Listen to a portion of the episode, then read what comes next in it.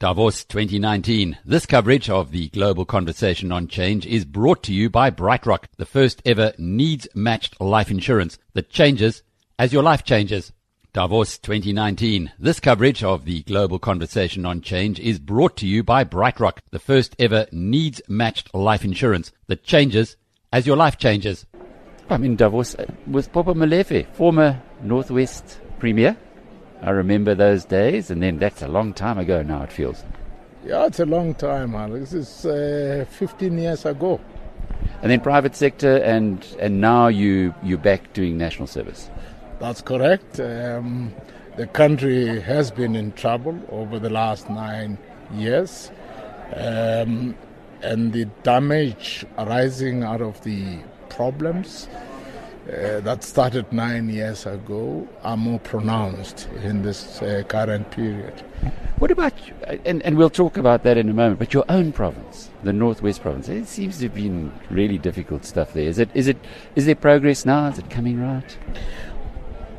Well, again, uh, you know, the Northwest is similar to many institutions that have been damaged.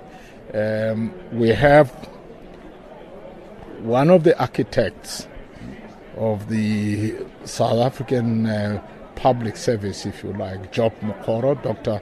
and Professor Job Mokgoro, uh, leading that province. We hope, I hope that they will give him enough time to turn the province around. Uh, it's very sad when you you think of where we took that province from and how hard we worked to build integrated communities, inclusive society, and to build an integrated economy where everyone had the opportunity to participate, developing skills among the young people. And, and of course, the Northwest uh, was always in the top three performing provinces in the country uh, for the 10 years that I was the premier there. And it is said that uh, it had to be dragged uh, to this morass that it of, of, chaos that it is finding itself in. But you are serving on a national level now, and particularly, first of all, with the Passenger uh, Rail Association, and now more with Transnet as a whole. Just tell us your story. Why why did you decide to sign up for national service again, given the amount that you've you've already contributed?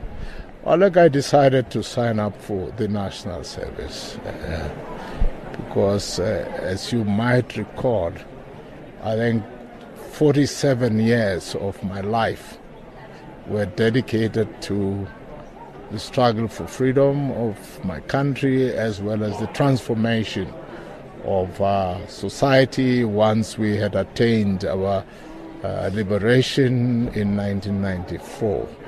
Uh, when, therefore, the country is in a state of crisis and all hands are required on the deck, uh, being the kind of service oriented person and a patriot that I had become, uh, I could not close my ears and my eyes uh, to the challenge and the call by the president of our country to all go back uh, to the frontiers uh, to rebuild the country. Uh, we all have to do so, and to, of course, uh, restore the values uh, that had over a period of time been eroded, yet they are values and principles that had inspired us over the years and sustained the South African Revolution and our determination to build what came to be known as a, a rainbow nation under the leadership of Nelson Mandela and Archbishop Tutu. You've taken a lot of flack, though, uh, for, for doing the exposures that you have done. It hasn't been an easy ride. It's true, Alec. Uh, I, I did not expect uh, to be cuddled, uh, to be kissed, as a darling of those who were the beneficiaries of uh, corruption. I expected intensified pushback and intensified attack, which is exactly what has happened. Obviously, the intention was to defocus uh, me and those who were determined to confront uh, corruption. But I was determined that I would not be diverted from the, the course which was correct and was for the benefit of South Africans. That's an interesting point because you're getting, uh, I wouldn't say a groundswell, but there are people who think that the Zondo Commission, for instance, is going to get diverted. People like you and the work that you're doing at Transnet is not going to be able to continue. How how does one ensure that, or how does one ensure that the message gets through that this is for keeps, this is for real? Well, I think to the contrary, the the Zondo Commission has created a groundswell of support just by merely exposing the malfeasance which in the past appeared like mere allegations and suspicions. Now, many South Africans know that state capture and corruption, the endemic of corruption, uh, is real. So I think all of us realize that we were on the precipice of this uh, big mountain and are about to collapse the entire country. And I don't think they would allow that to happen again. So in many ways, I think uh, the Commission's work has created an all round mobilization of uh, South Africans of goodwill and actually put uh, the beneficiaries of uh, the malfeasance that characterized the, nine, the last nine years on the run. They, but they've got no place to hide at the moment. So the Commission will not be derailed naturally those who still belong to your Bell Pottinger type networks, the Gupta type networks, which they had built uh, on the basis of um, of uh, the largesse they were dishing out, will continue to fight back, but they're fighting a losing battle. Within Transnet itself, or within your portfolio, if you like, you've had the Lucky Montana issue, you've had Siyabonga Gama what, how deep was the corruption that you and you found when you arrived there? Look, if you take briefly PRASA, we had said that uh, the locomotives which which were procured from Spain were not fit for purpose. They had departed from the design uh, which was set out in the RFP before the procurement. The contract was given to a company with no track record of leasing or even manufacturing of locomotives here in South Africa, which was created as a front fundamentally for the Vossloh, which was a Spanish company. Um, we've, we've been to court. We have won the first leg. They appealed. We won the appeal. So PRASA must simply now demand that its 2.6 billion rand paid to the Spanish company and their black surrogates in South Africa should be paid back to PRASA so that the taxpayer's uh, money could return. So we have to do that. And then they must take their locomotives back. We've got a ruling of the court through mutual assistance between the South African law enforcement agencies and the justice system They've got to make sure that globally we pursue these people who have to pay back the money. Uh, so we have established the fact that uh, there was corruption, and that corruption happened under the leadership of uh, uh, Bester Montana and the board of the time. He made a lot of time trying to reduce this to simply animosity between himself and Popo Molefe, and I, I refused to be dragged into the personal uh, clashes. I remained focused, and it is the result of the work I did that bears testimony of what the real facts were. So that we are done with it. Gama tried a similar tactic of, of Montana. It has not worked. He's out. But the corruption is deep. It's scary when you look at the billions which were diverted and the inflation of prices to create the cream for those who wanted part of the money to go into their pockets, being the companies of the Guptas. If you think of a company called China South uh, Hong Kong, and then you had Tequestra, which every time when China South Rail paid money, uh, uh, was paid money by Transnet, it was required through China South Rail Hong Kong to then pass on 21% to Tequestra. Of course, I'm aware that they've subsequently deregistered Tequestra because they were creating lots of companies to launder money around. But uh, we've got to get there, and uh, the law enforcement agencies will have to do their work. Fortunately, we also now have uh, uh an extradition treaty uh, with the United Arab Emirates, so it, should be possible, therefore, to demand that those with, uh, suspects identified who are hiding in those countries, uh, in the Emirates, for example, be brought back uh, to answer. How, how important is it that they are seen, that the individuals who committed this crime against the citizens of South Africa, how important is it that they are seen to be brought to book, that they go to jail? You know, Alec, if, if South Africa is serious about confronting corruption and all types of malfeasance. The law enforcement agencies, the organs of state, must be seen to be resolute in bringing these individuals to book. They've got to do that. We are supplying evidence to all of them, the Hawks, uh, the Special Investigating Unit, which was proclaimed by the President in April last year and we are collaborating with them to get work done.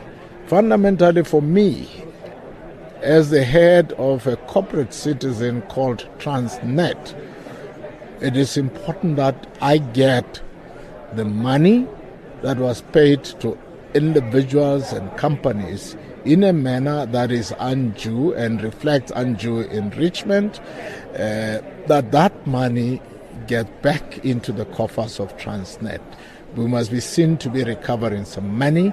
And, and as you would have noticed last week, we reported that we had already received back 618 million. Which had That's big numbers. It rolls off the tongue. Good, it's a lot of money. And I'm, I'm, I'm pleased that uh, once we raised this matter with the China South Rail and uh, CRRC, they immediately agreed to pay back the money. They didn't even wait for the Bank of China, which with whom the money was, uh, to, to pay it back. They said, we will pay it back. We're now waiting for them to pay the VAT that was part of the money that they received because they received 700 million. We got only uh, 618 million, which is without the VAT.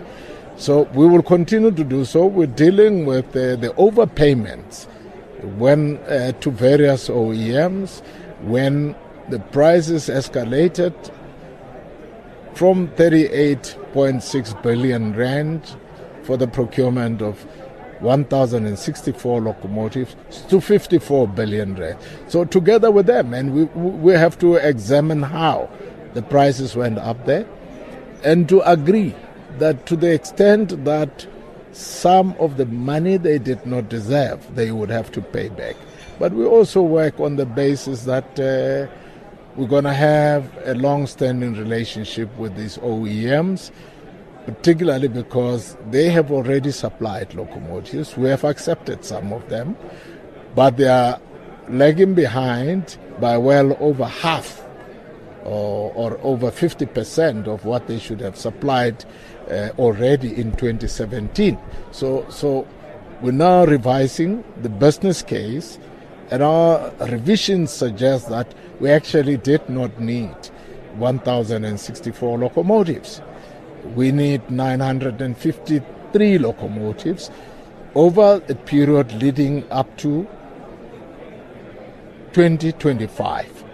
So it could have been from the beginning been arranged in packages of delivery instead of going for what became the biggest single order of locomotives in the entire world. So we are negotiating that uh, because we've got to bear in mind that we have a drive to bring invest, investments into our country, and we've got to send a message to the to be investors that when there are difficult problems, we would deal with those problems in a rational manner. Rational also because if you were to say, like we did at PRASA, take your locomotives back, give us our money. In this case, you would collapse Transnet. And the difference is that whereas at PRASA, the locomotives were not fit for purpose, these ones are fit for purpose. And the company needs them. It has got to move goods it has to provide services to various customers in the country who do exports and imports, therefore keeping the economy uh, ticking. Uh, so it's important for us to do so, to be rational.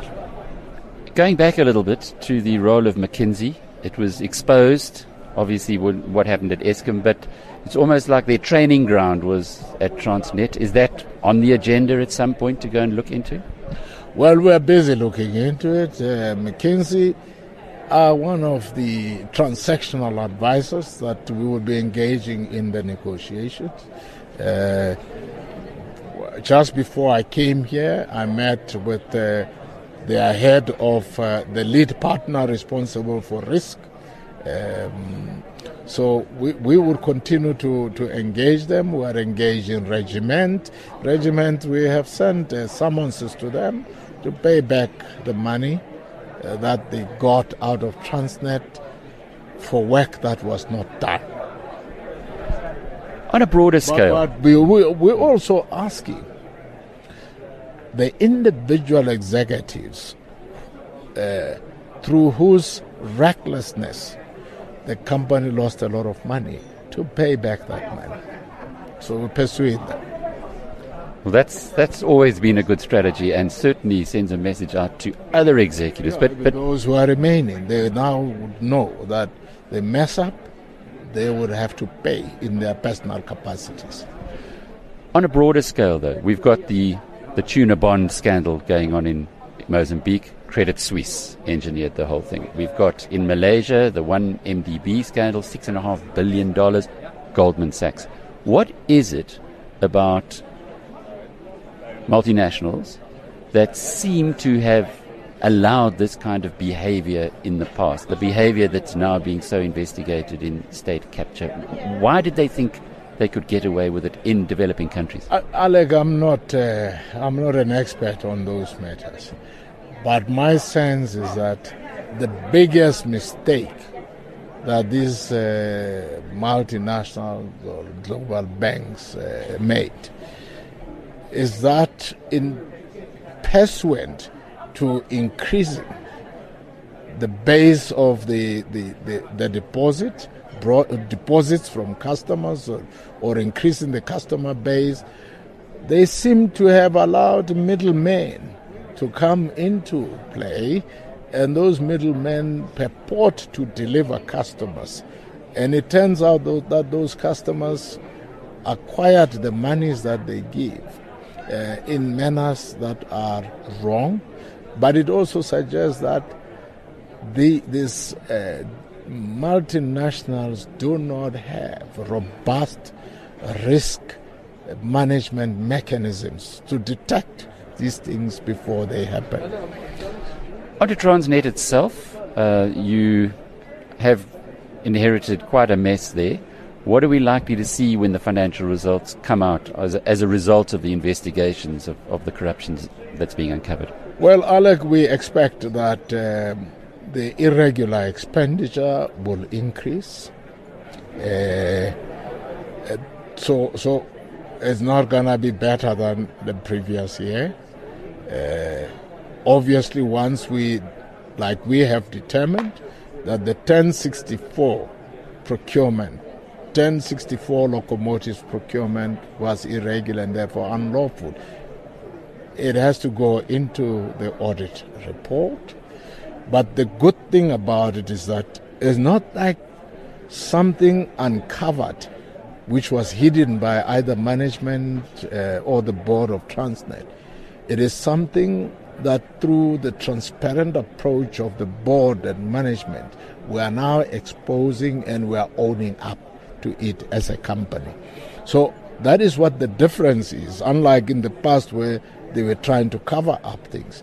So I think Parliament, SCOPA, uh, the DPE portfolio committees, when they look at our reports, they will they will look at it uh, in a manner that reflects that understanding that before you fix, before things can be good, they've got to be worse. Yeah. The, the, there'll be the storm before calm. Yeah. So so we, we, we expect that to be a problem. We expect uh, these irregularities. We have to convey that message to the South African public, to business in South Africa, so that they, they have an understanding, but also to say to them, whereas in some instances in the past, irregular expenditure included fruit, fruitless and wasteful expenditure. In our context, it would be instances where procedures and processes were not followed, but value was derived out of the monies spent. And I made example of the locomotives. They are fit for purpose. They have been delivered, tested and accepted. So, so whilst it might have been irregular, it is not wasteful. All change at Transnet at the moment. You've also got a new chief executive. Uh, how uh, how's he settling into to the new role? And I ask this because Paul O'Sullivan, the ACE investigator, said in the past when he provided information to Transnet, it would get forgotten. He provided information in November, and the board moved incredibly quickly to root out the, the, the bad elements on what was a 4 billion potential fraud. I like the difference between the current board of, of Transnet and the previous one is that the previous board was captured together with management by the Guptas. So they were part of this phenomenon of state capture and the agenda that advanced uh, personal material accumulation, whereas our board is a board that is committed and is patriotic it, it wants good corporate governance and it is working well with management of the company. That's why we can act quickly when any South Africans brings to our attention something that is not well inside Transnet. So, so we are happy. We're working very well with the acting group CEO. He's a man with a long record of service in Transnet uh, having served in various capacities in Transnet, Freight Rail, as well as uh, national port authorities. So we're comfortable working with him, but we need to change the mindset of several managers and get them to get used to doing things differently now. Uh, they were kept there in the past as uh, people who merely had to carry out instructions of the big boss or a small group of people, quite often even instructed by people outside Transnet. This time we want them to be active participants in turning the, the Transnet around. And, and we have challenged them to tell us what it is that they did to enable the capture of Transnet and what it is that they were going to do to help the board to fix Transnet. So we are in the process of allowing them individually to tell their story. And yeah, so, so because that is going to help us to determine whether we have a team we can work with in those who are remaining, or we simply have to go on a wholesale advertisement and get new people. The important thing, of course, with uh, Transnet is that it has got a lot of well trained people. Uh, we just need to, to move them away from the culture of apathy and, and also from the culture of craft, those who are there, because some of them are very skilled people. The company needs them. If they are willing to turn a new leaf, uh, we can do wonders uh, to this business. And there are clearly good people. And uh, just to close off with, if, if, one goes back to the VBS report uh, and the scandal that went on there, someone at Transnet said no with the money that was going to go into VBS. And, and, and it shows that, that clearly in every organization, it's, it's usually just a few bad eggs. Yeah. No, that's good. We've got to send a message out there that we have picked up, picked out, identified a couple of rotten apples. But uh, the majority of the apples are still good quality. They are edible. The, South Africans can still enjoy them um, in the service of improving our freight uh, and transport infrastructure and building relationships with our customers on a fundamentally new plane, including using Transnet as, a, as an incubator or a crucible that builds emerging businesses and treating each one of them on the basis of equality um, and acceptance purely on the excellence of their business ideas and proposals rather than trying to work only with those who are referred by some people in high political offices outside there, uh, instructing the top people in management. With this kind of transnet we're building, no politician is going to come or party functionary come and instruct any one of us to carry out something that is not part of the developmental agenda of the country and the state or the mandate of Transnet as a state owned company.